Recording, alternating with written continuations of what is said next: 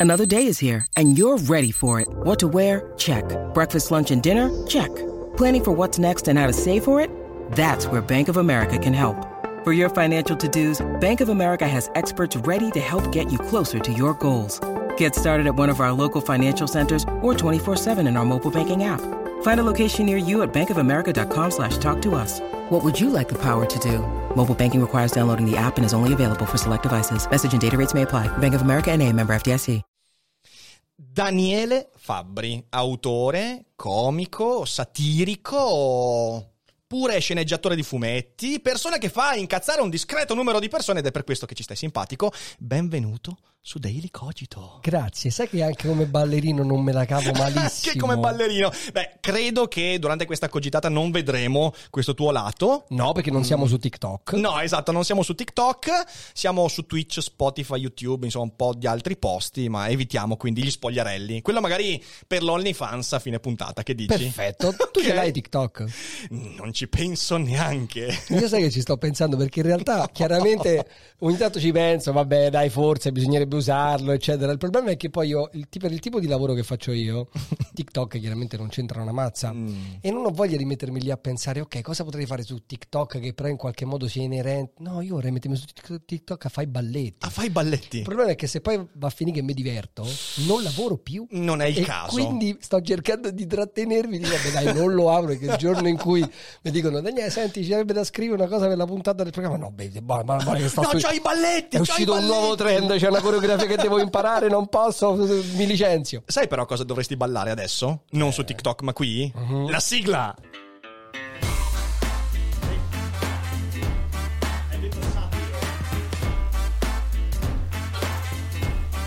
Io ho questa teoria per cui tutto comunque si riesce a fare ballando la Macarena. Quindi mandami la sigla. E chi non lo ascolta? Rivuoi la sigla? Vai.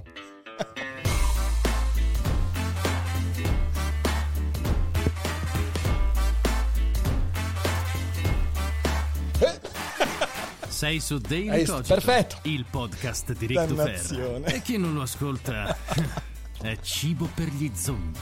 Anni e anni di villaggio turistico, vedi che cosa impari. Fina- finalmente un, un- un ospite che non è imbarazzato dal balletto dei Cogito Studios. Eh beh, eh, lo sai che questa cosa crea sempre difficoltà. Tipo, le persone fanno: Oddio, adesso che cazzo. Come, come uso le mani? Dove metto gli occhi? Dove appoggio la testa? Questi è veramente gli anni di villaggio turistico che mi hanno scrostato tutto Quindi hai l'imbarazzo. fatto, hai, fatto, hai fatto l'animatore nei villaggi. Sai che anch'io per un paio d'anni, un paio di estati, però nei camping ho fatto. Ah, gli camping però sono Quando ero- tipo, vabbè, sono la, insomma, la, parte, la parte più facile. No, è vero, è vero. In, eff- in effetti, in effetti non Più- era esattamente più riposante, più riposante. No, sì, sì, ho fatto l'animatore in villaggio per tre, due stagioni e mezzo, perché poi la seconda ho mollato a metà.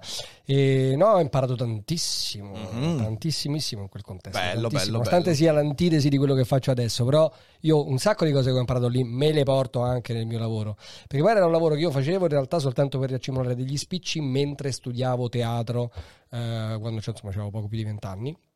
E, e già lì io ragionavo sull'idea di fare un certo tipo di comicità molto diversa, che ancora non avevo idea di quale comicità fosse, non aveva forma nemmeno nella mia testa, sapevo semplicemente che a me la comicità, appunto, da villaggio non piaceva. Mhm. Però io ho sempre avuto questo approccio, cioè prima di dire che una cosa non mi piace, devo imparare a farla. Quando poi la so fare, posso stabilire se mi piace oppure no.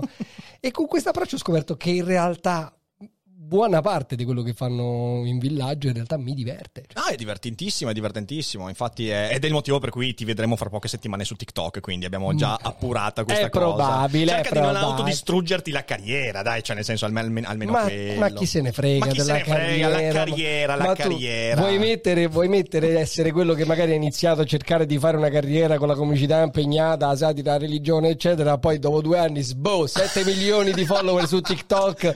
Vado lì a fare i trend con i balletti e ciao! Così magari poi ti chiamano a LOL. Oh, cazzo, Allora, allora, io ho capito che tu volevi parlare mai di LOL.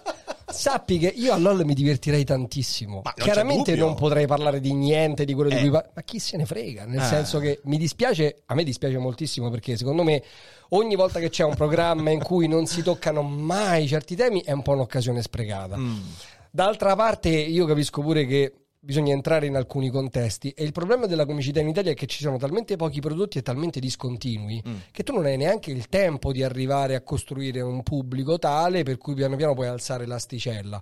Quindi Cioè, io spero che LOL vada avanti Sì. e magari alla tipo, non lo so, alla ottava, nona stagione eh, potrebbe esserci bisogno di fare, per immettere un po' di novità, qualcosa di un po' più forte. Certo. Però è proprio questo il percorso. Facciamo LOL che è una minchiatona totale per cui la gente cazzeggia e basta, che comunque fa ridere.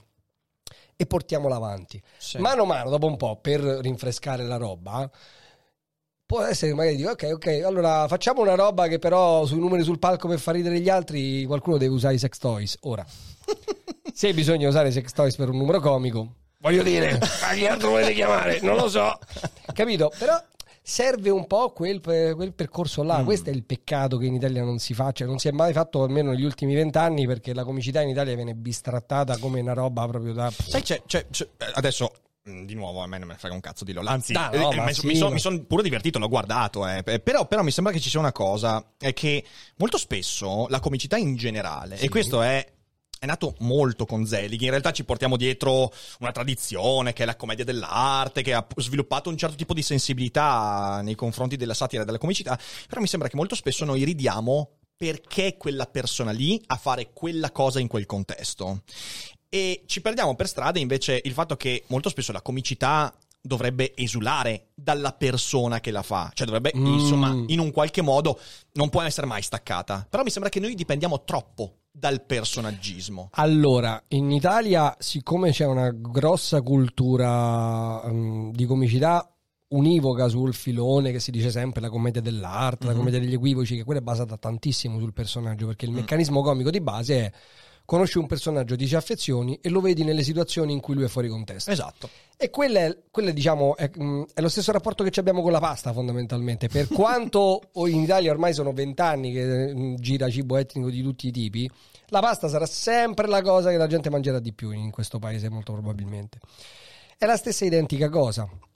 E, mm, quindi il meccanismo di io guardo quella cosa comica solo perché è lui che la fa è la cosa più rassicurante. Perché? Perché la comicità, soprattutto in generale, ha un ruolo fondamentale che è quello di rilassarti e farti divertire. Sì, sì. Anche la comicità che noi chiamiamo intelligente, in realtà, se, noi ci mettessimo a prendere qualsiasi comico che pensiamo è un comico satirico, intelligente, e facciamo l'analisi dei suoi pezzi. La prima parte è sempre la parte che la gente la fa rilassare, la mette a sede, gli, gli butta quelle due o tre battute che eh, gli danno sicurezza, confermano quello che già loro pensano Mhm. rispetto al personaggio e tutto. Una volta che si è conquistato la loro fiducia, c'ha il potere di deviare. Certo. È questa seconda fase che nei nostri programmi comici non avviene mai, Mm. per quello poi alla fine sembra sempre tutto uguale, perché è come se i comici facessero sempre le cose per presentarsi di nuovo e però non andassero mai oltre. Certo. LOL fondamentalmente è un reality per comici che camperebbe unicamente solo di quello, cioè tu puoi vedere i tuoi beniamini che fanno minchiate Esatto. e ci ha avuto anche un successo che nessuno dei loro autori si aspettava, cioè ness- nessuno dentro pensava che avrebbe fatto questo botto gigantesco. E ti dico pure perché secondo me ha fatto questo botto, come fece l'anno scorso e sta confermando Valerio Lundini con la pezza. Londini, sì, sì, sì, sì. Il problema è che noi abbiamo svuotato in questo paese. A proposito, quando io comincio a dire cose troppo sagge, fammi un cenno perché poi divento rompicoglioni su queste cose. Mamma mia, tu non hai idea. Non ti fare Vabbè. non ti fare. Siamo a chiacchierata libera, quindi vai tranquillo. Siccome abbiamo svuotato veramente la comicità, perché la comicità l'abbiamo sviluppata in Italia negli ultimi vent'anni soltanto dentro la televisione. Mm. E la televisione, come sai, ha dei limiti incredibili a livello di libertà creativa, non solo libertà di linguaggio e di espressione, proprio eh, i contenuti televisivi sono quello che si fa per riempire lo spazio tra una pubblicità e l'altra, quindi proprio meno, meno la roba è impegnativa meglio è. Abbiamo sviluppato soltanto quel filone lì e infatti è andato a finire che la comicità in Italia non fa più ridere nessuno. Ehm, quando esce fuori un qualche prodotto come la pezza di Valerio o come eh, LOL, che incredibilmente invece riscuotono successo di pubblico, c'è una sete così tanto accanita che poi diventa una roba entusiasmante, la gente, la gente proprio si diventa appunto, cioè è- come gente che c'ha sete, non beve da una settimana e poi c'è una bottiglietta d'acqua, diventano tutti degli animali. Diventa una roba ossessiva. Qui su Twitch, qui su Twitch, io guarda, qualche sera fa eh, avevo sta oretta libera, ho preso, guardo su Twitch cosa succede, perché ogni tanto devi anche guardarti intorno e dire ok, vediamo cosa fanno i tuoi colleghi. e comincio a guardare e mi vengono strappati gli occhi perché vedo tipo eh, eh, 18.000 canali con migliaia di spettatori che in streaming su Zoom fanno LOL. Ora, all'inizio, subito dopo LOL, ci sono stati dei canali eh, che hanno fatto dal vivo questa cosa qua. Allora dici, vabbè, dai, il trend, si cavalca il trend, mancano un po' di idee, si fa sta roba, ci sta. Ma poi migliaia di canali hanno cominciato a farlo su Zoom. Ma non su Zoom dicendo ok, dai, facciamo. No, era gente che compariva in finestra con una parrucca, si voltava e diceva: Oh, sono Lillo. E io lì dicevo, oh mio Dio, il mio computer è stato posseduto da un universo parallelo in cui tutto è andato storto. Ah no, è il mio universo. E lì effettivamente, cioè, lo capisci, c'è, c'è quella fame lì di, di, di, di vedere qualcosa che magari non è nuovo, ma in un contesto che non ti aspetti e quindi tutti ci si buttano a pesce. Però, sai, allora, per esempio, il caso di Twitch, io Twitch non so se sbaglio, perché poi non lo conosco benissimo come mondo, ma essendo un- una piattaforma in cui c'è un pubblico molto giovane tendenzialmente, A parte il nostro, sono tutti anziani. nostri, ok, Tutti anziani. ehm, beh, immaginavo. Vabbè. E, no, Reparto scherzo. geriatria dei Licogito. Ehm, fondamentalmente quello che tu vedi su Twitch in questi canali dove la gente si improvvisa a fare cose è quello che succede a scuola. Cioè, io quando ero ragazzino Sì. guardavo il Gol il lunedì sera. La mattina andavo a fare Antonio Albanese, facevo, facevo l'imitazione Frango e Stop. eh. Adesso queste cose non le condividi più semplicemente a scuola con i tuoi compagni di classe, ma c'è la possibilità, visto che tutti quanti siamo creatori di contenuti, di rifarlo eh, con gli amici Mm. E farlo anche per altra gente. Però il meccanismo è lo stesso Mm, fondamentalmente. Io credo che poi quando succedono queste cose, tutto il dibattito che segue settimane dopo per parlare di questa nuova comicità che sostituisce quella vecchia, venga in realtà dall'ansia di molte persone che hanno voglia di ridere e non capiscono perché in Italia non si riesce a ridere. Quindi non appena esce un qualcosa che fa ridere, tutti cercano di carpire qual è il segreto di questa cosa che Eh, fa ridere. sì, sì, perché? Perché se capisci e decodifichi qual è il segreto, sai cosa chiedere. Mm. Cioè tu dici io quel tipo di comicità fa ridere per questo, questo, quest'altro motivo, quindi io adesso voglio che la televisione faccia le cose che funzionino per questo, questo, quest'altro motivo. Per Certo. questo partano tutti i dibattiti su perché funziona quello, quell'altro. Che è una razionalizzazione assurda se ci pensi. Sì. Perché, fin dei conti, cioè, io quando io mi sono appassionato molto giovane ai Monty Python. Per me Eh, i Monty Python sono stati qualcosa di una scoperta incredibile. E me li guardavo in concomitanza ai Griffin, tanto per dire che casino c'avevo nella testa. Però non mi sono mai chiesto, ma- cos'è che... Perché se mi chiedo cosa funziona in Monty Python, a, a maggior ragione per replicarlo, eh, non, non mi fa più ridere i Monty Python. Cioè, non riesco più a ridere. Ma infatti è, è una, cioè, analizzare la comicità è una cosa orribile che non dovrebbe fare, fare nessuno a parte quelli che fanno questo lavoro perché quelli che fanno questo lavoro hanno l'esigenza. Certo. Analizzare la comicità è ciò che la rende proprio mai più divertente. Esatto. Infatti non va fatto. Il problema è che poi gli addetti ai lavori in Italia nel mondo della comicità c'è un casino di gente che vaga da tutte le parti e molti neanche l'hanno mai studiata la comicità. Cioè io mi è capitato di parlare con autori di comici, ti parlo per farti dei nomi, cioè autori di, che ne so, gente che ha lavorato con Enrico Montesano, Mhm. gente che ha lavorato con Coghi e Renato, gente che ha lavorato con, con, insomma, vecchie generazioni. Io ho conosciuto per vari motivi persone che hanno lavorato come loro come autori e non hanno proprio idea di come è stata codificata la comicità, quindi che i meccanismi delle battute sono proprio codificati, ci stanno i manuali, ci sono... È gente che andava molto a un po' a intuito, un Sentimento. po' a esperienza, perché comunque si impara anche quello. Anche per questo la comicità è molto basata sui personaggi, perché te usciva fuori quello simpatico che sapeva intrattenere il pubblico, ma c'è poca gente che ha studiato, a differenza tra un callback, ehm, uno spostamento, un ribaltamento, la regola Mhm. del 3, eh, la differenza tra setup e punchline. Cioè queste cose spesso non si sanno nemmeno tra gli addetti ai lavori. Certo. Quindi poi le persone che dovrebbero analizzare non sono capaci. Quelli che non dovrebbero analizzare lo fanno. Succede questo casino incredibile che non serve a niente perché l'unica cosa da fare nella comicità italiana per rinverdirla è facciamo un sacco di roba, è tutta diversa però. Certo. Ok, una pezza dei Rondini funziona, perfetto, replichiamolo per avanti vent'anni. Ora facciamo una cosa completamente diversa e la provi, e ne provi un'altra, ne provi un'altra, ne provi un'altra. In Italia si tende ad andare invece sul sicuro. Mm. In Italia sul sicuro fino a ora c'è stato sempre solo Zelig, perché per tanti anni ha fatto una macchina di mercato incredibile, quindi poi escono Colorado, che è praticamente Zelig per, i più piccoli, eh, sono tutte brutte repliche, che non è che non vanno bene, quel tipo di comicità ce l'ha un senso. È che come tutto, se tu ti mangi la stessa cosa per vent'anni, dopo un po' ti sei Certo, certo, palle, certo, quindi- certo. La tua formazione teatrale ha avuto un ruolo molto importante nel modo in cui hai sviluppato la tua comicità. Sei partito dal teatro tu? Sì, io in realtà sono partito dal teatro quando ho deciso di. In realtà non, non pensavo che avrei mai fatto questa vita in vita mia. Cioè io, mh, a me mi hanno messo un Commodore 64 davanti alla faccia quando avevo 7 anni. Ho cominciato a digitare, ho fatto delle cose serie, ho fatto ok, voglio fare questo nella vita e ho, fino a 21 anni ho fatto quello. Cioè mi sono diplomato come programmatore, ho lavorato tre anni come consulente aziendale, stavo andando a studiare negli Stati Uniti perché volevo fare il programmatore di videogiochi.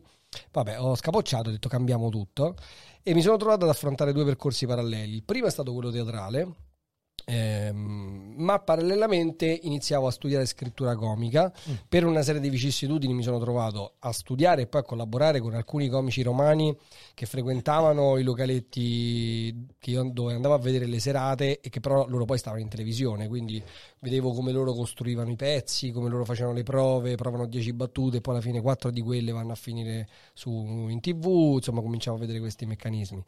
E, e poi fondamentalmente mi sono appassionato a entrambe le cose, la recitazione e la scrittura comica e sono arrivato a fare la stand up comedy perché è esattamente quello che unisce entrambe Incontro. le cose, perché nella recitazione pura da teatro, che comunque ho continuato a fare fino a tre anni fa scarsi, è bello, però la scrittura comica dipende molto dal tipo di prodotto che fai, dal tipo di attori che ti ritrovi, dal tipo di ricerca teatrale che stai facendo. La scrittura comica in sé in Italia è una cosa che è molto poco diffusa, cioè in Italia si leggono pochi libri umoristici, eh, a livello autoriale non c'è tanta... ehm, non ci sono tanti spazi per cui poter esercitare soltanto il tuo lavoro di scrittore comico. Io volevo fare entrambe le cose, non volevo rinunciare a nessuna delle due. Ho provato a fare il monologhista per un pochettino quando ancora la stand-up comedy nessuno sapeva cosa fosse qui in Italia. E però non funzionavo tanto sia perché io cercavo di fare un tipo di comicità diversa Mhm. e non incontravo il pubblico che mi sarebbe stato più opportuno. Un po' perché pure io ero all'inizio, quindi non ero già bravo, dovevo imparare. Certo. E poi dopo una serie di cose invece ho scoperto i comici americani, ho detto ah ma allora quella cosa esiste, è soltanto che da noi non c'è. Ah ok, allora mi metto a studiare. Ho iniziato a studiare loro, poi ho scoperto che c'era un altro gruppo di gente che stava studiando anche loro, ho detto ah, cominciamo a fare delle cose e in 12 anni siamo arrivati qua. Bello, bello, bello. Quindi, eh, diciamo così, il, il punto di ispirazione sono stati gli americani. Quali, quali sono quelli che proprio ti hanno... eh, perché io sono stato appassionato... Io a casa ho i libri di Bill Hicks. Anzi, Ecco. ti dico... eh, Arianna mi ha conquistato regalandomi un libro di Bill Hicks quando ci siamo conosciuti. Ho detto, ah, basta, Beh, basta. spero che abbiate superato quella fase perché poi basare tutta la vostra vita di coppia su Bill X non Eh, no, so. no, no, no, no, no, no, no, non fraintendermi. Ok. È stato un punto d'inizio e Ok, poi... ok. eh, però X, Carlin, eh, cioè io ho trovato... È stato, è stato eclatante. Allora, quelli che mi hanno colpito prima di tutti, sono- quello che ho scoperto per primo è stato Bill X. Mm. Eh, poi ho scoperto mh, George Carlin, quello giovane però, Eh sì, sì, primissimo. il primissimo Carlin. E poi quelli che mi hanno preso di più in assoluto in quel periodo sono stati Robert Schimmel, ehm, Eddie Izzard, eh, Jimmy Carr e credo che all'inizio i primi... Ah, e Stuart Lee. I primi sono stati quelli, quelli che Mhm. per me sono stati molto Sì, sì, sì, spirito guida. E poi da là in realtà ho cominciato proprio a guardarmi qualsiasi cosa, soprattutto ho cominciato a vedere, c'era una parte che, una cosa che a me non piaceva molto di tutti quelli che vedevo, a parte un pochino Carlin, è che erano tutti, no, un po' Carlin e anche un po' Bill X, erano tutti meno fisici di quanto avrei voluto. Mm. Parlano tanto, però il corpo, Il corpo non lo muo- usano. lo usano poco, che invece a me è una cosa che piace tantissimo fare. Poi ho scoperto Lee Evans, che è un comico che da noi in Italia non è mai arrivato praticamente a scavalcare la, la fama, però è un comico straordinario che fa fisicamente è, è a livello proprio dei mimi, dei clown, eccetera, Bellissimo. però con le battute in mezzo, ma è anche uno a livello internazionale che ha venduto tipo quando ancora si vendevano i DVD degli special, lui il suo DVD è stato quello più venduto negli Stati Uniti per due anni di seguito, cioè mh, non so se sto dicendo le cose esatte, però per farti capire la dimensione Certo, del fenomeno. certo.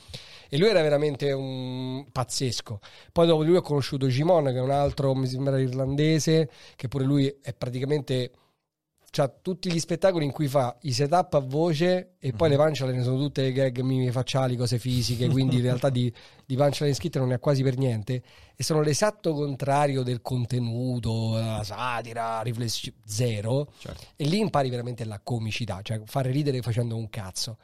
E quella secondo me, quella è stata una delle cose che poi mi è piaciuto di più osservare, perché la mia idea è che per fare comicità con dei contenuti, prima di tutto devi essere un comico bravo. Cioè, se tu non sai far ridere la gente raccontandogli che ti sei mangiato a colazione oggi, non li farai mai ridere raccontandogli i grossi problemi esistenziali della vita. sono d'accordo. Quindi studiando entrambe le cose ho trovato un sacco di stili diversi e ti devo dire, io adesso non, non credo di avere un mio comico preferito, perché per ognuno che mi viene in mente ce ne ho sempre almeno altri due che fanno l'esatto opposto e mi piacciono comunque. Sì, sì, sì, sì, sì. No, è bello perché c'è questo è caleidoscopico. Io, peraltro, sono rimasto. È stata una delle grandi cose che mi hanno fatto innamorare di Netflix. È stata la sezione stand-up comedian. Perché lì mi sono stupito tantissimo. Devo, devo dire che forse quello è stato il primo momento in cui in Italia si è creata un po' di cultura della stand-up. eh, che, che in realtà il pubblico ha cominciato a conoscere lì. E lì ho conosciuto, per esempio, Bill Burr. Bill Burr mi fa spezzare da ridere. Anche a me. Anche, anche se anche lui ha quell'aspetto lì che usa pochissimo il corpo, Sì, è esatto. molto molto fermo, però ecco lui usa la voce, a me fa morire il modo con cui usa la voce, Sì, sì. è spettacolare. E poi beh ce ne sono tantissimi, veramente fantastici. Eh, allora su questo voglio porti una domanda perché moltissimi di questi comici eh, in questo periodo eh, lamentano, anche perché è un argomento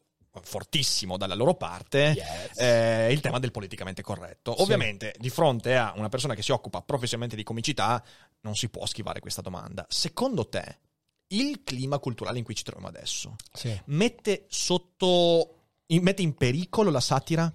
È più difficile dire le cose Al- come si dicevano anni fa? Secondo te? Allora, partiamo da una premessa importante, eh, che rispetto appunto a quello che dicono magari i comici in America, noi il problema non ce l'abbiamo proprio. Certo. Nel senso che con le mie piccole esperienze che ho fatto all'estero, parlando con gli altri comici, andando a vedere quello che si fa eh, fuori, oltre Alpe, quando lì parlano dei problemi del politicamente corretto, non parlano del fatto che la gente si lamenta sui social, parlano Mhm. del fatto che c'è uno schema culturale talmente tanto protettivo che ehm, nessuno si prende più i rischi veramente. Certo, anche perché quindi rischi il posto di lavoro. a livello rischi- produttivo è molto molto difficile, però veramente, cioè, parliamo di paesi in cui se cioè una roba tipo Pio Amedeo non sarebbe ma non andata mai in onda, non sarebbe Ok. mai arrivata nemmeno ai tavoli delle redazioni perché ci avrebbero avuto tutti paura di essere arrestati. Sì, sì, parliamo, da, sì. partiamo da questo presupposto. Il caso italiano è molto diverso. E per me è un po' ambiguo perché io penso che comunque la comicità, la satira, ma la comicità in generale non debba avere nessun tipo di limite né linguistico né di temi, se non tutto quello che ti proibisce la legge, e punto. Mhm. Solo che questa io credo che in Italia purtroppo venga eh, strumentalizzata in maniera pretestuosa da una serie di persone, non solo comici ma anche gente normale, come alibi per avere l'immunità, nel senso mi rifugio dietro la comicità, per continuare a fare pigramente quello che voglio Ma è fare. goliardia! Esatto, cioè secondo me il, il clima che noi abbiamo che mette in, in discussione delle cose fondamentali, cioè degli scrupoli, dei problemi che noi ci dobbiamo porre come cittadini, ancora prima che come artisti, come comici e tutto quanto, li mette sul piatto. La cosa che viene spesso utilizzata come scusa è che siccome la comicità e la satira non deve avere limiti, io sta discussione con te non la voglio fare. Certo. Mentre invece quello che bisognerebbe fare è proprio, ok, prendo in mano le tue istanze, le mie sono queste, cioè io per esempio non sono d'accordo sul proibire le parole, mai. Perché? Perché non sono le parole ad essere offensive di per sé, come diciamo sempre è il contesto, è la situazione e quindi noi dovremmo utilizzare questo per educare la gente a usare quelle parole in maniera Consapevole. esatto. Perfetto. Quando io dico, per esempio, mi dico sempre, ah, a me dicono spesso non utilizzare questa parola o quest'altra parola se non fai parte del- della nostra community. Io dico sempre, ma perché tra di voi lo potete usare? Mhm. La risposta è perché tra di noi è scontato che siamo amici a livello Certo. comunitario. Quello che dovremmo raggiungere è che voi date per scontato che anche io sia vostro amico, perché non è che siccome io non sono della vostra squadra, non sono vostro amico. Mhm. Chiaro, in un clima come quello eh, generato sui social, dove è tutto polarizzato, si dà Sono tutti nemici a priori. Esatto, si dà per scontato. Però, appunto, la comicità dovrebbe essere è quella parte di società in cui si infrangono volontariamente le regole per depotenziare l'aggressività che c'è dietro la trasgressione. Quindi per questo la comicità si fa nei locali notturni, Mhm. perché il locale notturno è esattamente quel posto in cui le regole sociali che c'hai in ufficio non valgono e valg- vale l'esatto contrario. Certo. Cioè in ufficio ruttare non va bene, al locale con gli amici ruttare fa ridere. La comicità nasce in quel contesto per quel motivo e deve essere quel posto in cui quelle regole vengono volontariamente trasgredite con un accordo che facciamo tutti per poter giocare con la trasgressione. Ok. È chiaro che sui social questa cosa non viene più, perché quando si diceva che, che ne so, se tu vieni a vedere uno spettacolo mio, fai implicitamente nel momento in cui compri il biglietto un patto con me, cioè io vengo a vedere te, voglio sentire che c'è da dire. Tu sai, se mi conosci, che io sono uno che trasgredisce molte regole, vieni e lo sai, accetti il gioco, poi non è detto che quello che dico ti piacerà, però ci sta. Certo. Il meccanismo dei social fa sì che invece questo patto non c'è, cioè io pubblico una battuta e a te magari ti arriva in un momento in cui non volevi sentirla e questo è un problema chiaramente, che però non è un problema che puoi risolvere semplicemente dicendo te non devi di più quella parola. Certo. E non è, la soluzione non è nemmeno io dico quello che mi pare e tu ti attacchi al cazzo. Mhm. No, bisognerebbe trovare delle soluzioni alternative. Io è da un sacco di tempo che teorizzo la spunta rossa. Tu rivieni riconosciuto come content creator che fa roba controversa, c'hai la spunta rossa, quindi non è che ti viene proibito di fare quello che fai. C'hai la spunta rossa. Se io sono una persona suscettibile che non voglio vedere le cose da spunta rossa, posso impostare sulla piattaforma la roba da spunta rossa a me non mi arriva. Questa è una cosa che permette a me di pubblicare i miei contenuti perché ho molti motivi per farlo, permette a chi li vuole vedere di vederli e permette anche nel momento in cui tu li vedi di darti un'analisi diversa perché se tu vedi un contenuto da una persona che ha la spunta rossa o la spunta marrone se la vogliamo rendere meno, meno solenne Molto meno solenne. gli dai, gli dai un significato diverso Sì. perché tutti quanti possono dire era una battuta Sì. però per avere la spunta rossa invece Sì. devi, devi avere dei requisiti che devono essere dei requisiti di un certo tipo. Certo. Quindi se io vengo riconosciuto come autore satirico che fa quel tipo di cose, spunta rossa, io queste cose le posso dire perché già il fatto di vedere la spunta rossa vicino al mio nome ti dà un altro contesto. Ah, Sì, questa sì, roba sì, non è esattamente questo, ma è un'altra cosa. È un problema molto complesso, come al solito, non si può risolvere con eh, le, le- le cose semplificate, però io credo che da questo punto di vista, per chiudere tutto il discorso, chi si lamenta del fatto che non si può più di niente, sta, come dice Saverio Raimondo spesso, sta facendo vittimismo pure lui. Cioè, Certo. Quindi Sì, no, sì, semplicemente tu fai il comico, sai che i tempi sono questi, non è ve- finché non ti viene proibito fisicamente di parlare, tu sei libero. Non sei libero di dire le cose senza che nessuno ti critichi. Prendite le critiche. Giusto, Basta, giusto, fine. giusto. Quindi è una questione di contesto. Sai, dall'altra parte però mi rendo conto di, di un fatto che eh, io qui su Daily Cogito tra- ho trattato tante volte. Noi, eh, soprattutto in Italia, noi abbiamo questa- questo aspetto, siamo molto paternalisti, ok? Siamo molto paternalisti e quindi vogliamo sempre poter pensare che gli altri dicano quello che noi vorremmo che dicessero. Certo. Ho fatto un casino No, no, incredibile. era chiaro, era capito- chiaro. Era chiaro, Sei bene. stato No, perché a bravissimo, metà, a, me- a metà frase ho detto mi sto rompendo, invece no, a quanto No, pare no. sono arrivato fino in fondo. e, mm, e c'è anche un bellissimo libro che mi capita spesso di citare che è eh, Lasciare in pace gli altri di John Eh. Lux, che è un libro bellissimo. Ecco, mi sembra che questo aspetto ci sia in entrambi gli schieramenti. Cioè Sì. il fatto, eh, perché eh, eh, tu da un lato hai quelli che hai appena citato, cioè le persone, lasciamo perdere i comici, perché i comici secondo me hanno anche uno statuto, nel giusto contesto, però hanno uno statuto loro. Le persone vorrebbero essere provocatorie in ogni modo, a prescindere dal contesto. Questo ovviamente è un atto di autodifesa. Perché? Perché l'idea di dire io dico quello che mi pare e quando poi vedo che qualcuno mi attacca dico ma è goliardia, che è palesemente una puttanata perché Eh, no, certo. la goliardia dipende dal contesto, tu devi avere il contesto giusto costruito e la gente in qualche modo deve avere quel patto. Dall'altro lato, e quindi in realtà chi dice quella roba lì dice fondamentalmente sì, io voglio sentirmi sotto lo sguardo di chi mi giudica e tutto quanto.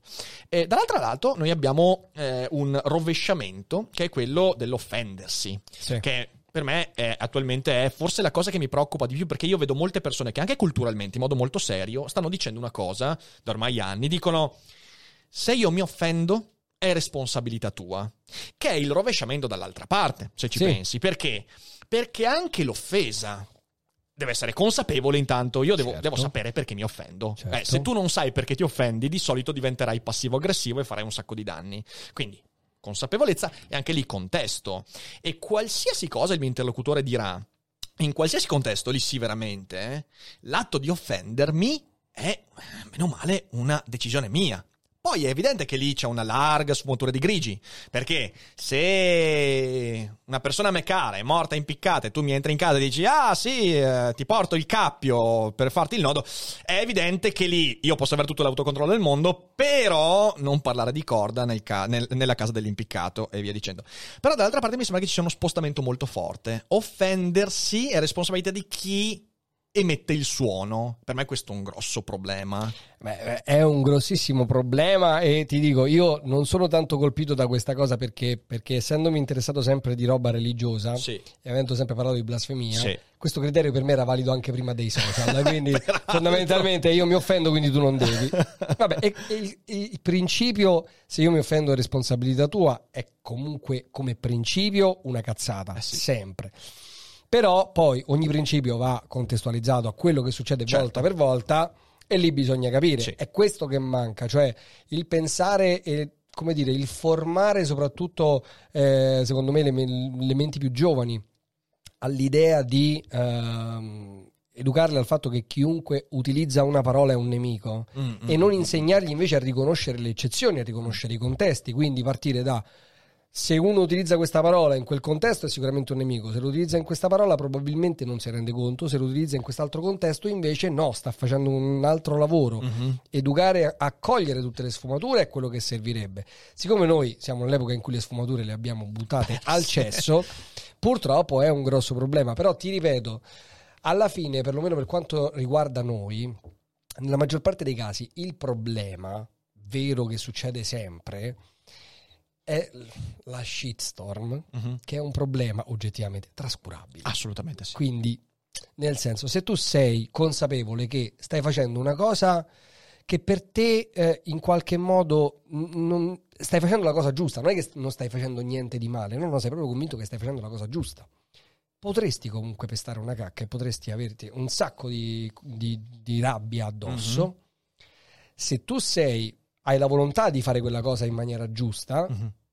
capisci che cosa è successo, Mhm. ti rendi conto se hai sbagliato tu, ti prendi le tue responsabilità. Se sei sicuro che non hai sbagliato tu, non te ne prendi le responsabilità. E può succedere che si litiga perché? Perché stiamo su internet e su internet si litiga. Al di là di questo, chi se ne frega, nel senso, vabbè, la, la gente si è offesa. Se mi dispiace che si sono offese delle persone, dico, raga, scusate, mi dispiace e mi invento una, puni- mi invento una penitenza, non lo so. Se no, anche sti cazzi, nel senso Certo. dipende anche da chi si offende e perché.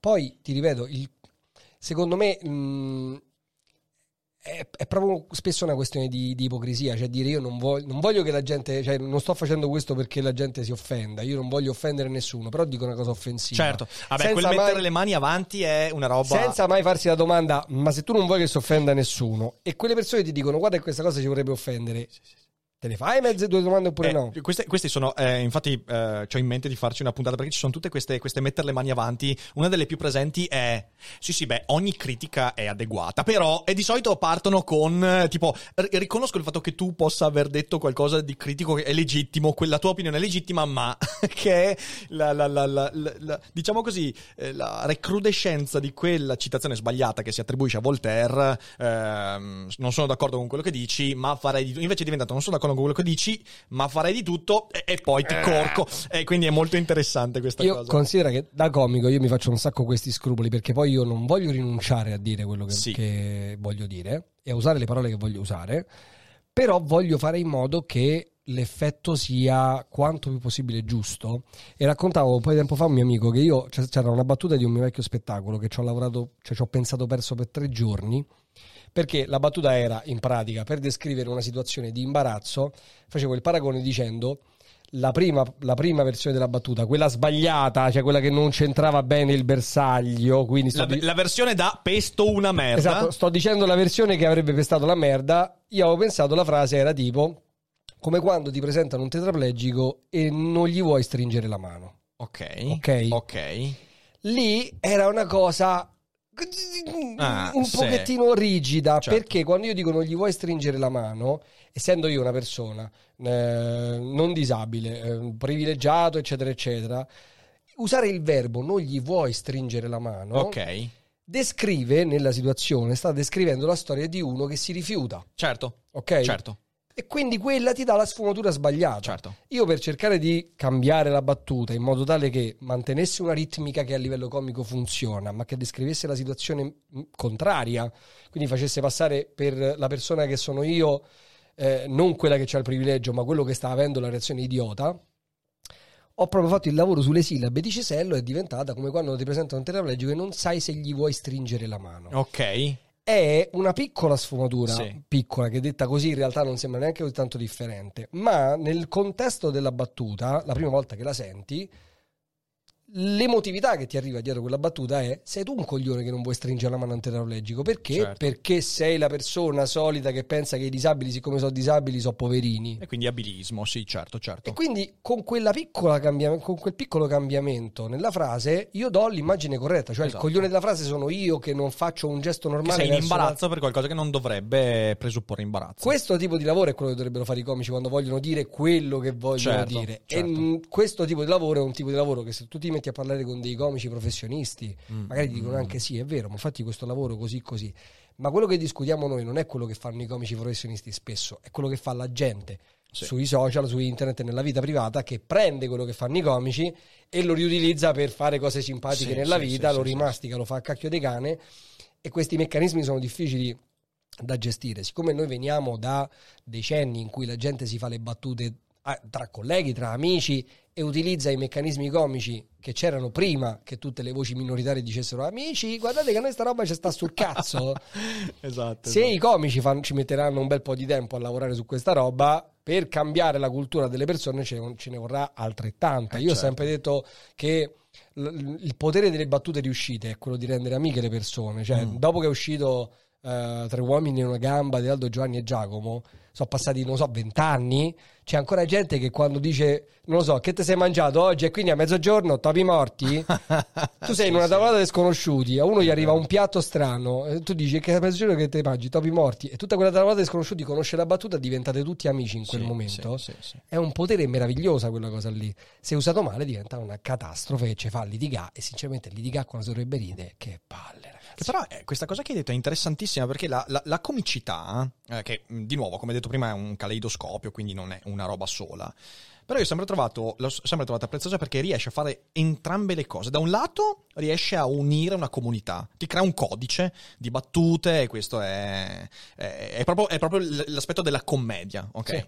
Dall'altro lato invece è una cosa che rompe, cioè io sono, io sono un grande appassionato, ma non solo degli stand-up comedian, come dicevamo, io mi sono mm, studiato gli autori satirici francesi, cioè nell'Ottocento c'era gente che scriveva poesie, oppure ne cito una, vediamo se tu la conosci, Probabilmente no, vai. Don Sculacciabuchi, No, non la do. porca miseria, te lo devo, io ti regalo un libro, te- mi manderai l'indirizzo, ti mando a casa Certo. Don Sculacciabuchi perché è straordinario, che è un testo satirico Mhm. eh, che racconta un processo di un eh, prete, diciamo così, accusato di pedofilia ancora nell'Ottocento, eh, che fece scalpore nella cronaca, Precursori. nella, nella- nella- nella cronaca fece scalpore, e- ed è scritto da quello che a inizio Novecento fu il ministro di giustizia ed economia di un governo Giolitti, che nell'Ottocento scrive un testo satirico che è fenomenale, che tocca tutto, tocca ovviamente vabbè, la religione, ma tocca la filosofia, tocca la storia.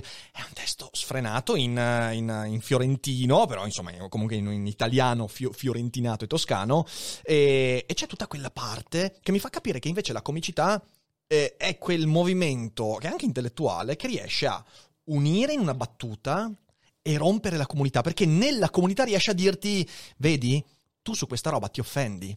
La comicità riesce a dirti, ti offendi perché? Perché stai dando un sacco di importanza a qualcosa che in realtà magari non è necessariamente così importante.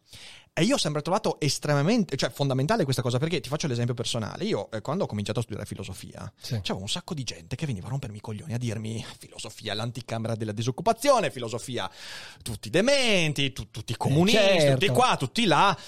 E io mi ricordo quanto mi, fe- mi faceva incazzare. Dicevo, ma, ma, ma, ma, ma ti- a uno ti farai i cazzi tuoi, due, io ti dimostro. Io Torniamo alla citazione di LOL. vo- A parte voterò- che sono cazzi miei. A parte che sono cazzi miei.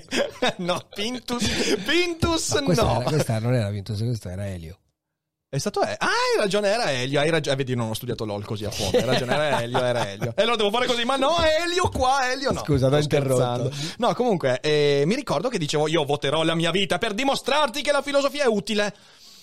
E poi, anche grazie agli autori, comici, a quelli che mi hanno fatto sentire offeso per alcune cose, mi sono detto, ma io... Ma che cazzo a fare di rovinarmi la vita dando così tanta serietà a una cosa che certo è importante per me la filosofia, è molto importante. Però in fin dei conti, se tu vuoi insultare la filosofia, sti cazzi, cioè proprio non me ne frega nulla. Io grazie alla comicità ho imparato una distanza che è quella dell'autoironia. E io Certo. trovo che questo aspetto sia sempre molto sottovalutato poi comunitariamente, perché, perché la comicità ti fa sentire da solo in quel caso lì. È il momento di solitudine in cui ti trovi di fronte a qualcosa a cui tu dai importanza da morire e ti senti un coglione. Eh, Allora, diciamo che questo secondo me è un effetto del mutamento dei tempi, perché in realtà, diciamo, mh, non voglio andare proprio troppo, troppo sullo storico e filosofico, però mh, lo scopo della satira Mm. non è quello di dividere, è quello di esercitare il diritto di critica Mm. in un modo indiretto. Perché? Perché l'esistenza è ridicola. Ess- L'essere umano ha un suo una sua parte comica, ridicola, involontaria. Il ridicolo c'è perché c'è nella vita, Sì. punto. E, partendo da questo, quello che ha fatto la satira è stato creare praticamente una modalità per cui nel voler esercitare il diritto di critica verso qualche cosa, non la si attacca eh, in senso violento, ma la si attacca facendo leva sul lato ridicolo della cosa che Sì. si vuole criticare. Sì. Per questo poi la satira ha sempre puntato a diventare appunto lo strumento popolare di critica al potere, perché il potere è quello che non si può criticare, il potere costituito è quello che non ammette la critica, la satira è quello che re- rende la critica una forma d'arte e perché comica? Perché l'intento comico è quello che appunto di base dice io sto dicendo questa cosa perché siamo una comunità e quindi quello che dico fa bene a tutti, non lo voglio fare in maniera aggressiva. Perché se io volessi contestare il potere in maniera aggressiva, farei le manifestazioni, Un tirerei, politico. tirerei le Certo. molotov, farei le- la- l'aggressione violenta. Mhm. Se io voglio criticare il potere, ma in una maniera non violenta nei confronti della comunità, che di fronte al potere è sempre spaccata a metà tra chi mh, è a favore e chi contro, lo faccio attraverso l'arte comica. Quindi il sottotesto è la risata il fatto, lo- mh, serve a, a- a definire che la critica è una critica amichevole. Quindi lo sto dicendo non per umiliarti, lo sto dicendo per farti ridere sull'aspetto ridicolo della cosa che tu ritieni sacra. Certo. Farti ridere, però, è quel modo di mh, dirti tu pensi che sia sacra una cosa che in realtà non lo è. Ma te lo dico facendoti ridere perché voglio semplicemente che tu con questa cosa ci fai pace, non te devi sentire umiliato. Certo. Poi siamo passati in un periodo che è culminato con quello odierno, in cui tutti gli aspetti della nostra vita noi li riteniamo sacri. Mhm. Quindi, cioè, partendo dalle cose più semplici, cioè chi decide di diventare vegetariano, per esempio, Intoccabile. o chi decide di non diventare vegetariano e quindi decide di rimanere carnivoro, lo fa con l'atteggiamento da, appunto, da, da invasato nazista. Certo. Quindi tutti gli aspetti della nostra vita diventano appunto mh, totemici. E quindi nessun tipo di comicità si può permettere di farlo. Perché più, quel- tu- più tutta la nostra vita, le nostre emozioni, le nostre sensazioni sono sacre, più qualsiasi battuta che in qualche modo cerca il lato ridicolo della nostra sacralità ci, ci mette, ci destabilizza. Quando noi diamo più valore al fatto che siamo destabilizzati che non al fatto che semplicemente, ah è vero, sta cosa che faccio io in realtà vista da fuori fa ride, e ci fai pace con questo, cioè continui a farlo. Certo. Però ti rendi conto anche di come ti vedono gli altri da fuori, questa cosa è totalmente annullata e quindi in questo momento la satira ha assunto la cosa divisiva così forte, perché prima in realtà non era così, al di là di poi mh, i modelli che mi vengono in mente sono quelli televisivi, però il fatto è che la satira, come tutte le forme d'arte, nel contesto in cui si trova mh, funziona, cioè c'era Luttazzi che faceva, è diventato quello che era perché faceva gran parte delle sue battute su Berlusconi. Io non credo che Luttazzi abbia fatto così tanto ridere gli elettori di Berlusconi. Non particolarmente. Non- A, quanto, a quanto ne so, non particolarmente. Non penso, però perché? Perché la, la satira che faceva Luttazzi in televisione doveva essere funzionale alla televisione, non Sì. alla satira, quindi doveva andare verso la polarizzazione televisiva, Sì. che è la- della, la nonna della polarizzazione dei social. Però poi stessa- lo stesso artista te lo andai a vedere a teatro ed era una cosa molto più completa, molto più Mhm. estesa, in cui la critica satirica appunto cer- cercava di perseguire quella cosa lì, cioè costruiamo un ambiente in cui siamo tutti amici e come? Ci identifichiamo come tutti amici ridendo dei nostri nemici. Esatto. Una volta che noi siamo tutti amici, ora ridiamo anche de- delle cose nostre. E arrivava sempre la parte in cui, mh, di uno spettacolo, di un libro, di un film, tu che fino a quel momento hai fatto il tifo per il tizio, adesso quel tizio ti sta puntando contro il dito pure a te. E tu ti senti preso in, Sì, in sì, sì, fallo. Però siccome ti sta prendendo in giro il tuo amico, dici, ah, ca- eh, eh, minchia, mai fregato. mai fregato. mai fregato. mai fregato. Quel mai fregato è differente da eh, mi fai sentire uno stronzo. Sì, è sì. mai fregato. Sì, sì, sì, sì. è sì. quella la cosa che in teoria ehm, si ricerca attraverso la risata. No, ma infatti io non parlavo di divisività, io parlavo No, proprio no. del momento nella comunità a un certo punto ti senti messo di fronte a quelle che sono le cose che tu dai per scontate o che ritieni sacre. Questo è un punto interessantissimo perché in realtà mi fa venire in mente che, cioè, noi adesso infatti eh, lo stare in comunità, lo stare in una società l'abbiamo confuso con l'appartenere. Ovviamente quando tu appartieni, tu ti circondi di simboli che colmano magari quella che è una tua insicurezza e ovviamente quando qualcuno critica quei simboli anche con una risata tu metti a nudo la tua insicurezza in maniera devastante quindi tu rispondi in maniere violente. Ma sì, ma anche perché secondo me la vita sui social è totalmente simbolica, nel senso la gente si incontra per dire nei gruppi. Il gruppo, nel gruppo vegano non ci sono le persone, ci sono i vegani. È diverso da quando stai in una festa con le persone che tu c'hai, tu sei magari, che ne so, carnivoro di sinistra e c'hai davanti il vegano di sinistra, quindi su certe cose siete d'accordo ma su altre no, quindi vi mischiate, parlate, cioè dei riferimenti comuni, altri sbagliati. Lì ti incontri tr- proprio tra gente che è d'accordo con te su quella cosa e gente che non è d'accordo con te su quella cosa. Quindi è per forza, proprio a livello sociologico, entro in un gruppo, sto in una piccola guerra. Certo. Fine. Certo, certo. Ed è tutto vissuto così, ed è un- chiaramente è una cazzata. è, mm, è anche uno dei motivi per cui poi alla fine ho sempre puntato a fare quello che faccio io nei live. Mhm. Perché negli spettacoli hai tutto il tempo di fare quel lavoro che ti dicevo, creare una comunità, prendere in giro quello che tutta la comunità, diciamo più o meno, mh, trova ridicolo. Poi, una volta che ci siamo riconosciuti, ora quali sono le nostre cose ridicole e mettere le persone a disagio, però in un ambiente safe dove le persone sono più tranquille nel fare autoanalisi, Sì. perché non si sentono puntate il dito addosso dai nemici, ma si sentono appunto l'amico che gli mette la mano sulla spalla e dice guarda che però pure te stai a fare una cazzatina. Sì, sì, sì, sì. Questa roba è quello che dovrebbe cercare di sublimare la comicità e la satira, però purtroppo quando poi si esprime sui social è un cazzo di macello e Eh, non ma- funziona. Scusa, perché poi nei social c'è, c'è questo aspetto, eh, il contesto di prima. Tu hai parlato della spunta rossa, che, che è un'ottima idea. Il problema è che se tu fai una roba del genere, poi la devi fare per un sacco di altre cose, i contenuti politici. Cioè, la- la- la- sì, sì, eh, il problema è che. eh, sai, lì c'è un aspetto che mi fa sempre pensare perché io non ho la risposta. Social network, internet, è nata con il sogno di creare una comunità globale. Ok, in fin dei Sì. conti, rompere le barriere. Noi mano a mano ci stiamo accorgendo che è col cazzo che riesce a rompere le barriere, perché poi la gente se le crea le barriere anche laddove non ci sono. E il social network è simbolico, come dicevi tu, però in un modo molto particolare, perché tu hai a che fare solo con le parole. Cioè, per esempio, voglio dire, è evidente che Twitter è diverso da Facebook, Eh. ma quanta gente che usa Twitter e Facebook capisce la differenza? 0,0001%. Quindi in realtà sono ambienti dove la gente ci riversa cose senza chiedersi ma questo è il contesto giusto, ha a che fare solo con le parole e oltretutto non riesce mai a capire che quelle parole sono legate ad altre precedentemente, quindi è totalmente deprivata di contesto, in modo assoluto, e quindi interpreta ogni frase come totalizzante, come definitiva. Quello che dici tu è interessante perché tu stai dicendo in realtà i social network, internet dovrebbe essere eh, segnalato in modo diverso, la spunta rossa, la spunta blu, la barretta verde, la, la- la- barretta viola della Milka e quello che c'è insomma. E il che significa che tu rischi di avere un internet che magari è la strada che prenderà internet, eh, però settorializzato per comunità che rischiano di diventare quelle echo chamber che noi da decenni diciamo ah no, internet non deve diventare echo chamber. In realtà potrebbe essere l'unica soluzione. Allora, probabilmente eh, ehm, il sogno dell'internet eh, come grossa comunità mondiale magari ancora sta lì, però gli strumenti Mm. che abbiamo adesso su internet non ci favoriscono quel permettono. percorso. Quindi magari passare per una fase in cui abbiamo non una unica comunità, ma tante comunità che però hanno gli strumenti per convivere pacificamente Mm. invece che per autoaggredirsi, potrebbe essere uno step.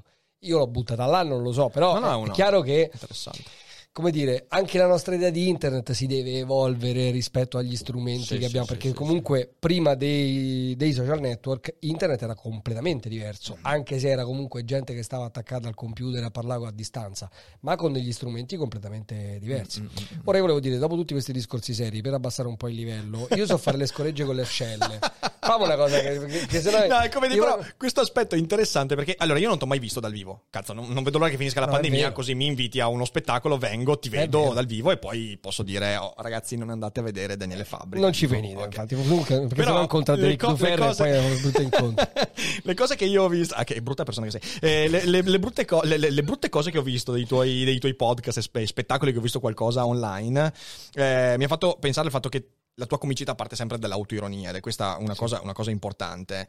Anche lì, molto spesso la comicità, soprattutto di quelli che poi dicono ma era goliardia, viene utilizzata come attacco agli altri, cioè faccio la battuta, il gesto, eh, per attaccare qualcuno e poi quando qualcuno dice ah, è, è goliardia.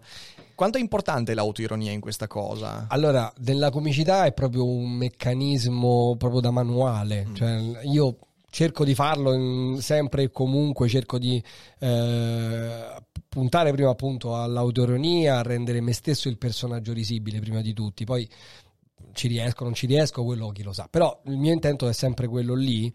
ehm, perché è proprio una tecnica comunicativa se vuoi, cioè il, il fatto di, di, mh, parlare degli altri Mm. e quindi ridicolizzare gli altri, partendo dal presupposto che io sono comunque il peggio degli altri, cioè quel- quel- quello di cui si può ridere sono io, è proprio quella cosa che serve a disinnescare qualsiasi tipo di aggressività che tu possa percepire rispetto a quello che dirò, perché è chiaro che se io devo dire eh, qualche cosa rispetto al mio capo del governo, probabilmente non mi interessa parlare di come si pettina, mi interessa più parlare delle scelte politiche che fa. Su Mattarella l'hanno fatto, eh, cioè nel senso, eh, il parrucchiere. Quello l'ha fatto lui da solo. Eh, beh, l'ha fatto lui da solo, effettivamente. Però- sì. Che burlone Mattarella. Esatto. Però voglio dire, il modo appunto comunicativo per dire qui siamo sempre nel campo del ridicolo, quindi non siamo nel campo del politico, non siamo nel campo della propaganda, quello che dico io non, non deve portarvi a eleggere me come un portavoce di qualche pensiero. Io sono un puffo, Mm. ok? L'autoironia, iniziare con l'autoironia è proprio come tecnica comunicativa quello che ti fa pensare, ok, tu sei un cretino, Mm. vediamo il tuo punto di vista cretino sulle cose com'è. Mm. E quindi il tuo punto di vista dello stupido, del giullare, è quello che poi permette alle persone di osservare le cose col punto di vista comico, ridere, trovarci anche degli spunti, ma senza quella cosa di pensare che tu stai dicendo la verità puntando il, puntando Certo. il dito contro, che invece fa salire, eh, te fa, te fa salire... eh, il Nagasaki. Esatto il Nagasaki. che è il populismo. La comicità, il- comicità e il populismo, se non li sai gestire, stanno proprio, Mm. sono vicini a braccetto Certo. ed è molto pericoloso. Quando la gente ti comincia ad apprezzare, perché tu fai delle battute e apprezza di più il fatto che tu ci abbia ragione che non il fatto che sei buffo, è un problema gigantesco. Mm, mm, mm, E mm. purtroppo acquisisci tantissimo consenso se fai così. Certo. Quindi tu devi essere in grado di scrollarti il consenso da dosso. Io questa è una cosa che non credo che di aver mai raccontato in giro, ma io ho chiamato il mio podcast Contiene parolacce Mm.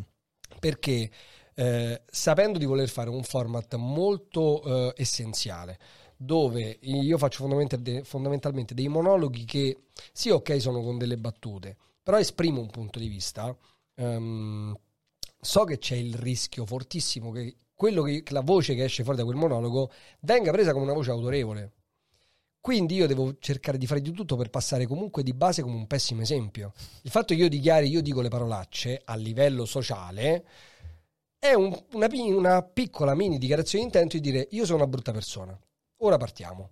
Sì, sì. Perché non è che a me le parolacce mi scappano, le dico nella vita quotidiana. No, no, io proprio le uso volontariamente come strumento, che è quella cosa che tu dici, "Mm, ok, allora forse tu sei una persona un po' bizzarra, un po' borderline. Il personaggio che c'è dietro quel, quel concetto è esattamente una persona borderline che non deve essere presa come una persona da seguire come esempio, perché è un pessimo esempio. Io in quel podcast dico molte più parolacce di quante ne dico nella vita.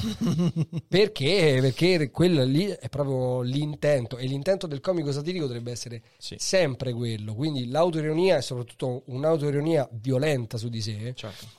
Eh, deve servire a quello, anche utilizzare l'espediente di essere sessuomane, quindi di parlare sempre in chiave oscena, serve appunto a ribadire il fatto che tu comunque sei esagerato rispetto alle brave persone che pensano bene. Quello è un meccanismo autoironico spinto verso il grottesco, però fondamentale per la comicità. Ah, intanto è un'ottima operazione di marketing. Tu dici alla gente non abbiate aspettative, così comunque si rimbalza sempre verso l'alto. E questo ammettilo, ammettilo. No, sto scherzando, ovviamente. No, in realtà, mortacci miei, io lavoro su quel podcast con un impegno e una qualità. Infatti, non riesco a produrre contenuti quanto vorrei perché lavoro su quei monologhi con un impegno che mm, cioè, non neanche gli spettacoli al momento certe volte ci No, guarda, ti dico, io, io questo, questo, aspetto, eh, per esempio, lo vivo molto male nell'ambito in cui opero io, perché nell'ambito del, del, della filosofia, della, della, cultura elevata, in sì. realtà siamo, arriviamo da una tradizione in cui o tu ti fai percepire come infallibile, esatto. oppure non hai strada. E questa cosa qua è una merda, perché io, io sparo un sacco di, cioè, sparo un sacco di cazzate, perché io alla fine dei conti uso, io la filosofia la uso per fare ordine ai miei pensieri, non, non mi metterei mai a dire, ah, ti insegno come stare al mondo, ma chi se ne frega. Eh, e però mi rendo conto che anche, per esempio, persone che sono della mia età, che, che, si occupano di queste cose, quindi persone giovani dicono non è una roba dei vecchi tromboni che in realtà sono cresciuti con questa aura di misticismo, no, in realtà anche le persone che hanno la mia età o anche di meno iniziano questo percorso con l'idea che bisogna farsi percepire il pubblico come quello che ha tutte le verità in tasca. Io questa roba veramente eh, feci ancora, ho fatto un video ormai tre anni fa in cui ho detto oh raga smettiamola, io non sono un filosofo, perché mi rendo conto che quando tu usi le etichette, intanto dai un'arma agli altri. Sono filosofo, allora ti sentirai male quando ti dirà uno, ah, sei un falso filosofo. Ok, quindi uno, togliamo le armi a chi vuole farti male. In secondo luogo, a che cazzo serve? Cioè, alla fine sono una persona che parla a volte riesco a dire cose sensate, bene, cerco di argomentarle e poi prendete queste cose per quello che sono. Se vi danno qualcosa di buono, bene, se no sti cazzi. Cioè alla fine è l'atteggiamento che ho cercato di, di adottare e, e, mi rendo conto quanto è difficile perché siamo cresciuti con l'idea invece che quando tu parli di certe cose, cavolo, devi essere,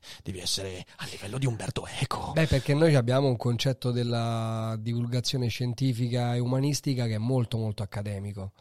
Cosa che per esempio, cioè, in molti paesi, nei paesi anglosassoni non è così, perché non è proprio stato così mai, ne, cioè, neanche a livello accademico è così. La stand-up comedy nasce originariamente da un circolo di conferenzieri universitari che però siccome erano simpatici e studiavano i loro monologhi non soltanto per divulgare scientificamente ma anche per catturare l'attenzione attraverso mm. l'umorismo, c'era un gruppo di professori che veniva chiamato da università a università perché come la spieghi te quella cosa gli studenti ti stanno dietro. Da lì è nata poi il, l'idea di fare, un, cioè, è lo stesso meccanismo dei TED Talk. I TED Talk, se ti riguardi, sono mh, dei piccoli monologhi di scienziati, ricercatori, giornalisti, letterati, qualsiasi tipo di figura da cui toglieresti l'umorismo sempre, e invece sono sempre molto simpatici. Sono proprio seguiti da degli autori comici che gli suggeriscono come rendere più appetibile attraverso il canale dell'umorismo quello che stanno facendo. Sì, sì, sì, Noi in Italia questa cosa la rifiutiamo perché? Perché essendo un paese dei vecchi e soprattutto dei vecchi brontoloni, e quindi siccome abbiamo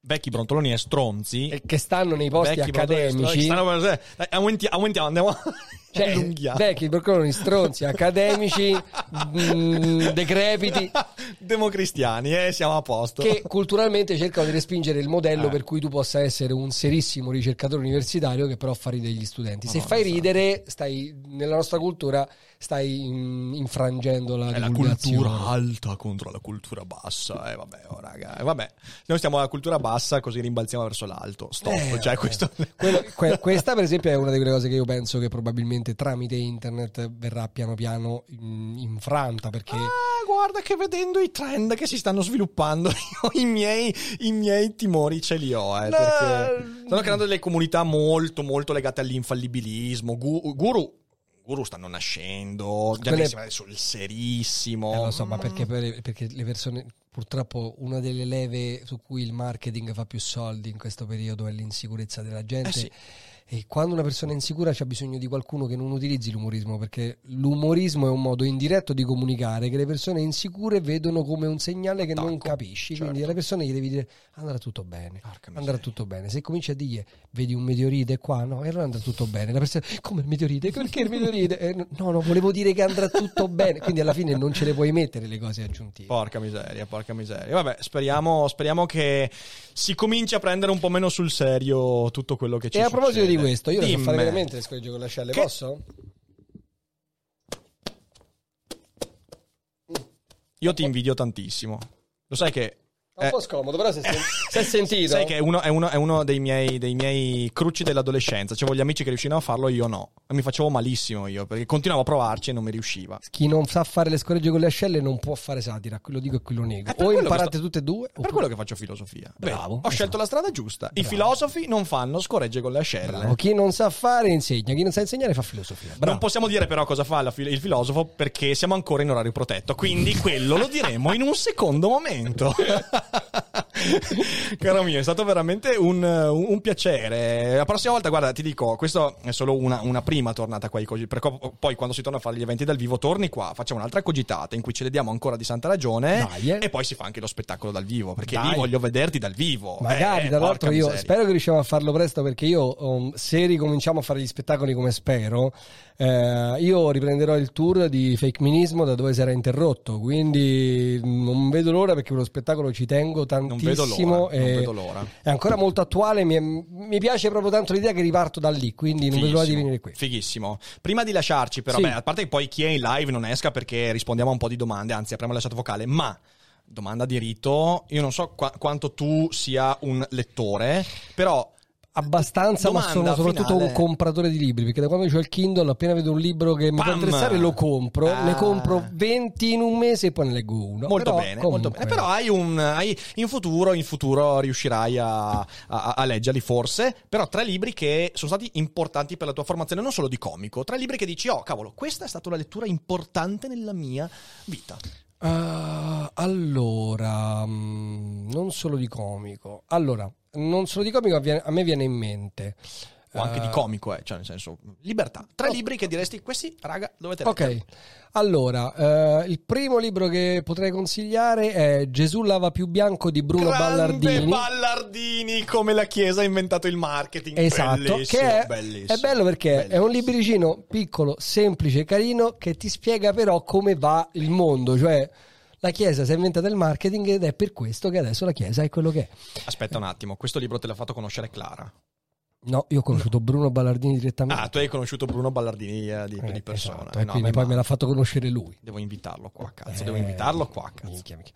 Allora, quello è uno, Gesù lava più bianco di Bruno Ballardini. Poi mi viene in mente, ehm, vabbè, in realtà c'è un romanzo che mi piace tantissimo, me lo rileggo ogni volta che posso, che si chiama Il Vangelo secondo Biff di Christopher Moore, che è spettacolare, perché è tutta la storia non solo dell'infanzia di Gesù, ma anche del periodo che non è mai raccontato nei Vangeli, raccontata dal punto di vista di Biff, che sarebbe questo amichetto di infanzia di Gesù, che c'è- a me c'è questa cosa che mi ha sempre fatto ridere, che era lui, cioè lui è l'inventore del sarcasmo, quindi lui fa le battute sarcastiche e la gente non capisce perché nessuno ha mai sentito quella formula, allora lui dice vabbè questo è sarcasmo, un giorno ve lo spiegherò. Ehm, eh, poi eh, lasciamo stare le cose religiose. Potremmo. Ah, mi viene in mente un libro che è uscito di recente che si chiama A proposito di niente, che è l'autobiografia di Woody Allen, scritta poco fa. Secondo me è molto interessante, a parte perché racconta degli aneddoti fighissimi non solo sulla sua vita, sul suo personaggio, sul fatto che lui. Quello che ha sempre detto, ma poca gente lo sa, che lui passa in Italia per essere il comico intellettuale, eccetera, eccetera. E lui in realtà leggeva i libri semplicemente perché poi li usava per rimorchiare. Era l'unico motivo per cui lui volesse leggere i libri. cioè, Fa- facciamo un po' tutti, cioè abbiamo quella spinta biologica. ma non si può dire, cioè lui, No, no, si dice. se- Studia filosofia per, per rimorchiare, studia filosofia per rimorchiare. il, il giorno che esce fuori il messaggio che legge i libri fa scopà, ragazzi, cioè, lo sappiamo benissimo che il mercato editoriale farebbe un picco clamoroso, non lo fa proprio perché non, non passa questo messaggio. Ehm, quindi, a parte raccontare un sacco di cose molto divertenti sulla sua infanzia, racconta per filo e per segno la vicenda giudiziaria che lo riguarda perché in Italia e io vi consiglio di leggerlo semplicemente perché è proprio l'esempio di come il sentito dire che a noi ci arriva perdura nel tempo anche se la realtà non è tutt'altra. quella che si racconta cioè Woody Allen che si racconta che lui si è sposato la figlia No, cioè non era, la- non era nemmeno la sua figlia adottiva, era la figlia adottiva della donna che stava frequentando, quindi proprio... non- non- Sì, sì. cioè, comunque, se vi leggete l'autobiografia, al di là poi delle critiche sulla vicenda giudiziaria, io l'effetto che ci ho avuto, e la storia già la conoscevo, però l'effetto che ci ho avuto quando l'ho finito è stato proprio, ma tu vedi che cioè, ti leggi un libro che ti racconta come è andata la storia eh, e capisci come sono andati i fatti e poi pensi che c'è un mondo intero che sono 30 anni che pensa un'altra cosa e in base a quello che crede ci fonda le sue convinzioni. Poi però sento che non vi dico altro, se no va a finire Sì, sì, sì, riparlo di religione. No, bene, però, bene, no. bene. Devo dire che mi hai fatto tornare in mente il Vangelo secondo Biff era una vita che non lo ripensavo. Bello, devo assolutamente farci una puntata, devo rileggermelo e poi rifarci una puntata perché è bellissimo. Ecco, quello era uno dei libri che usavo io per i morchiai. Un sacco di citazioni. bene, bene, bene. grazie veramente per questa chiacchierata, caro mio. Mm. Grazie a te, grazie a voi dell'invito. Niente, a voi che siete in live non uscite perché adesso andiamo avanti un po' a chiacchierare. Per tutti gli altri, mannaggia a voi che vi siete persi la live. eh, Ricordatevi che ci trovate in live due volte al giorno e nella puntata di domani, ovvero giovedì, che è il 6, sì, 6 maggio, alle 21 facciamo lo special cogito su Zelda.